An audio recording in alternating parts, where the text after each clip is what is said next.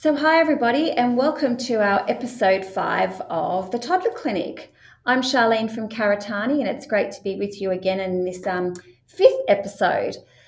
So, today we have a very special guest. We are talking about sleep, which is one of our number one requests and question we get at Karitane. Um, and so, I've brought along today a very experienced clinician and colleague, and her name is Karen Willcocks. And you might know um, Karen from our Facebook uh, Live that you might be logging on to and seeing. So, this is Karitane Kaz. Hi, Karen. Thanks Hi. for joining us. Thanks, Charlene. Thanks for inviting me.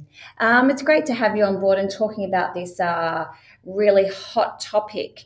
Um, so, I guess, Karen, when we're thinking about toddler sleep, and we know that you know being a working parent, sleep becomes really important, um, and getting our toddlers to sleep um, is one of the big things that we have. I guess you know, from your perspective, what are some of the really key things that are important for parents to think about or understand when we're before we're even talking about sleep?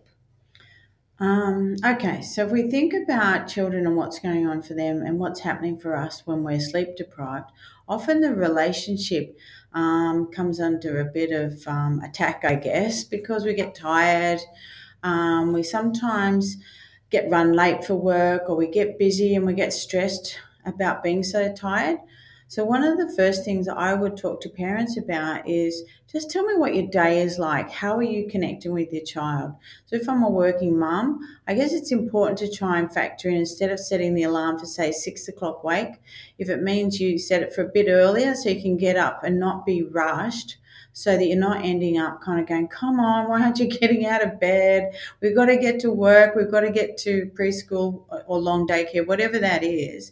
It's important that you factor in enough time to allow for mishaps and and I guess even repairs in the relationship as the day unfolds. So the drop off's important, allowing time if they're just having a wobbly day, it might take a bit longer at drop off. So just reassuring them because when children feel like their relationship with their parents are a bit um, I guess, tense, um, it's really hard to feel settled and go to sleep and sleep well. And it might seem a bit lofty, but we actually know it's true. So doing the work on the relationship throughout the day, um, and even stopping, kind of just saying, "Hey, you know what? I think you're pretty awesome," and and if we've had a bad day, we've had a bad day, and we've all been a bit cranky today, but how about we just have some nice time together, cuddles, tell them what you like about them, that sort of thing. It's actually going to make them feel really secure and feel like oh, this is okay, we, we can do this. Um, and they're likely to be more cooperative about bedtime. But if they're unsure, they're more likely to be argumentative. So I guess, Karen, what you're saying is that we need to do a lot of hard work even when they're awake yeah, that's right. So yeah. even though we're talking about sleep, the things that you're talking about are actually all the stuff we do when we're awake. So making sure like from what you're saying is that you know that you're connecting with your child and you know that they're feeling safe and secure and they're feeling loved even though sometimes um, you know they feel like they might be testing you a little bit so that's kind of the work we need to do before we even start thinking about sleep. Is that Absol- right? Absolutely. Yes. Yeah, because I think it's really easy to get almost resentful when, especially if you're trying to change sleep patterns. You think, well, you know, the nurse said this, or the doctor said this, or the book said this, or any of those things. And you read them you think, I really want this to work because I need sleep and I know they need sleep. And um, when it doesn't change as quickly as we want, we can easily get resentful, and that can carry on in the awake times. So it's important to kind of separate change behavior and what you're trying to do there from the day to day, hey, you're still my guy or girl, and we get along okay. Yeah, I, I guess that's a really interesting thing, and probably one we don't think about so much as working parents because I think we think about all those little steps that we have to get through the day. You know, you have to get up in the morning, you've got to go through your morning routine and do that drop off. And I know that we've talked in some of our um, earlier episodes around, you know, all that stuff around brain development is really important, those connections, because I guess what you're saying is that it makes it much easier when we're trying to get them to sleep and getting them to cooperate. And that was one of our last um, episodes. We talked about that. You know, getting the art of cooperation is all about feeling connected um, throughout the day, not just ready for sleep. Yeah, that's right. Wow. Yeah. Um, and so I guess then thinking about that, so okay, so that's things that you know. There's some you know tips that I guess you can work on in your own family around connecting and you know how am I picking them up from you know from uh, daycare or childcare or preschool or any of those things, and you know that we get caught up in the rushing around, Yeah. having to get dinner done and um, get bath done. So we can start working on those things, you know, making that a bit easier, not forgetting to connect. What are some of the things about how we can, um, you know, I guess setting up bedtime? If we're trying to, if we do the hard work when we're awake, then how do we kind of transition from, you know, that dinner bath time and uh, thinking about bed? Yeah, and I guess um, a couple of things. It's important to have some predictable patterns of how you, I guess, set a kind of a, a routine in your bedtime routines for children, whether that's for their day or in the evening when they're older. They might be only having the going to bed at night and getting up in the morning. Um, but doing things like um, you might have certain messages, or you start to pull the blinds you might put on certain music when it's sort of wind down time, turning on warm lights rather than the br- bright fluorescent lights. So putting on lamps um, and just sort of um, dimming the house, I guess, quietening everything down is actually a really good step to just start prepping children because they're little triggers that their body will respond to, even even if their thoughts can't work this out, their body is actually responding to all those cues. Uh, and then you're saying the same sort of messages and they might they might even catch on and say i'm not going to bed. It's important to kind of know who wants to end having a good time um, and so if they complain about that you can kind of jolly them along say oh i know i'm going to miss you too but it's time for bed. It'll be fine. We're going to have a bath. Linking positive things to something that they mightn't like for instance some children don't like bath so you know what we're going to have a bath and then after that we're going to have your favorite story or we get to have cuddle time, those sort of things. So, linking what they don't particularly like with something positive that you know they do like is one way to get them through a challenging bit of the bedtime routine. I guess the four important factors for sleep routines are that they're kind of clean, you know, face and hands are washed, or they're changing into clean pajamas, um, that they've had food, they've had a good diet that day, you know, so that they don't feel hungry. Um, they're satisfied in that way, that they get actually this reconnection again, these words of affirmation, or, you know, um, some gentle touch and cuddles all of those things are actually phys- physical triggers uh, that help children's bodies respond to getting ready for sleep. I guess it releases uh, chemicals when we dim lights that helps them relax. Those words help settle their emotions. Um, those gentle touches help them feel secure. So all this kind of preparation can take around probably 30 to 45 minutes is a reasonable time for the wind down and getting ready and going off to sleep. That's a kind of important factor.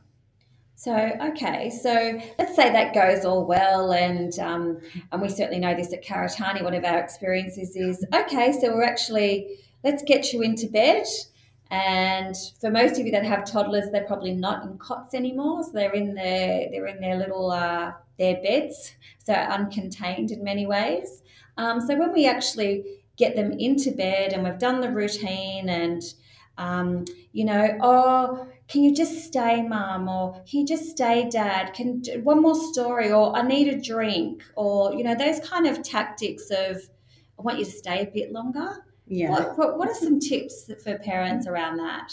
I guess I would always expect that you can set limits around once we so setting the limits about how many stories are acceptable. So whether that's one or two stories, um, and even if they try really hard to coerce you into more, or I'm thirsty, or whatever it is, you just need to be firm but kind in how you respond. So I know, but it's time for bed. And you just keep saying a really simple message that it's time for bed. And unless, of course, you had really obvious reasons they they might be thirsty or something like that, I wouldn't buy into any of that and just say, I know, but it's time for bed. We can spend time together in the morning and just keep, I guess, not ignoring them and saying no or just hard line, but actually just being really consistent with those messages. Now, they might arc up, they might start to tantrum. And that's when you kind of go, okay, this is not about reason. They're now, their emotions have, um, are rising up. They start to not know how to manage that and calm themselves down. So they really need you to model calm. They need you to kind of go, hey, hey, it's come on. I can see you're upset, but it's time to calm down. Talking lower and slower really helps other people calm when they're feeling stressed. That you acknowledge them, that you just try to be, I guess, present, um, but you don't kind of change the rules about that because it'll actually prolong the distress for a child because sometimes it's the transition from one state, like getting winding down for sleep and then getting tired enough to go off to sleep. And that anxiety about separating can sometimes be exacerbated as they're winding down for sleep. So it's important that you stay constant but calm and kind of and firm. Just be clear that these are the rules. They mightn't like it. We don't like a lot of things, but we still have to do some things, right? So that's the kind of message that you're going to be doing. So, I so Kara, like they're really great tips about those delaying tactics. What about when they're getting up constantly so they're coming out constantly or they might be asleep for a few hours and then they you know they get out of bed and they're coming into your bed and you know so how do you keep you know how do you deal with those times when they're coming in and out in and out or they're coming into your bed um, at later times of the night? Okay so they're coming in and out i guess as soon as that starts um, first time I'd take you by surprise if you can put them in and just walk away and they go off to sleep and you say, oh, I'll check on you in a little bit. I'll come back, make sure you're sleeping well, those sort of things. Sometimes that's reassuring for children. If they start coming out, it's important that you kind of jump up um, and kind of direct them back to bed, help them get back into bed. They kind of know by that action that you're definitely saying there's a limit here and I don't want you to keep coming out. You can ask them what's what's wrong, of course, but you're going to be taking them back to bed fairly quickly and just say, Come on now, it's time for sleep, hop back into bed. Now they might get upset, and if they get upset, it's important that you stay with them and help them calm down again. So I, there's no point getting into dialogue about that. They might go, Oh, you know, I'm worried about this and I'm worried about that. I guess stick with the facts that this is your bed and you're safe and it's time for sleep and mummy's here or daddy's here. Just calm down, it's time for rest. Those sort of things. Um, if they come out in the night and they've crawled into bed, I guess it's hard, isn't it? Because you might not even realize they've popped into your bed. But as soon as you notice that they're either coming, if you hear them, they might have something in their room that makes a noise and you go, here they come again. I would actually be in bed and then say, hey, hey, I can hear you coming. It's time for bed. Go back to bed and see if they will listen and go back. But if they don't, they've made it to your door. The sooner you get up and just, you know, calmly take them back to bed, tuck them back in, it's time for sleep. One of the things that helps for children who might be, um, who tend to more do a lot of thinking and worrying is um, there's been some research that says if you give them the role of either looking after, say, a soft toy like a teddy, where they become the protector. So, and you can talk about Teddy sometimes having trouble sleeping all through the night, and they become their protector and they look after them. And, and you talk to them in the day, like, what can you do to help Teddy get back to sleep?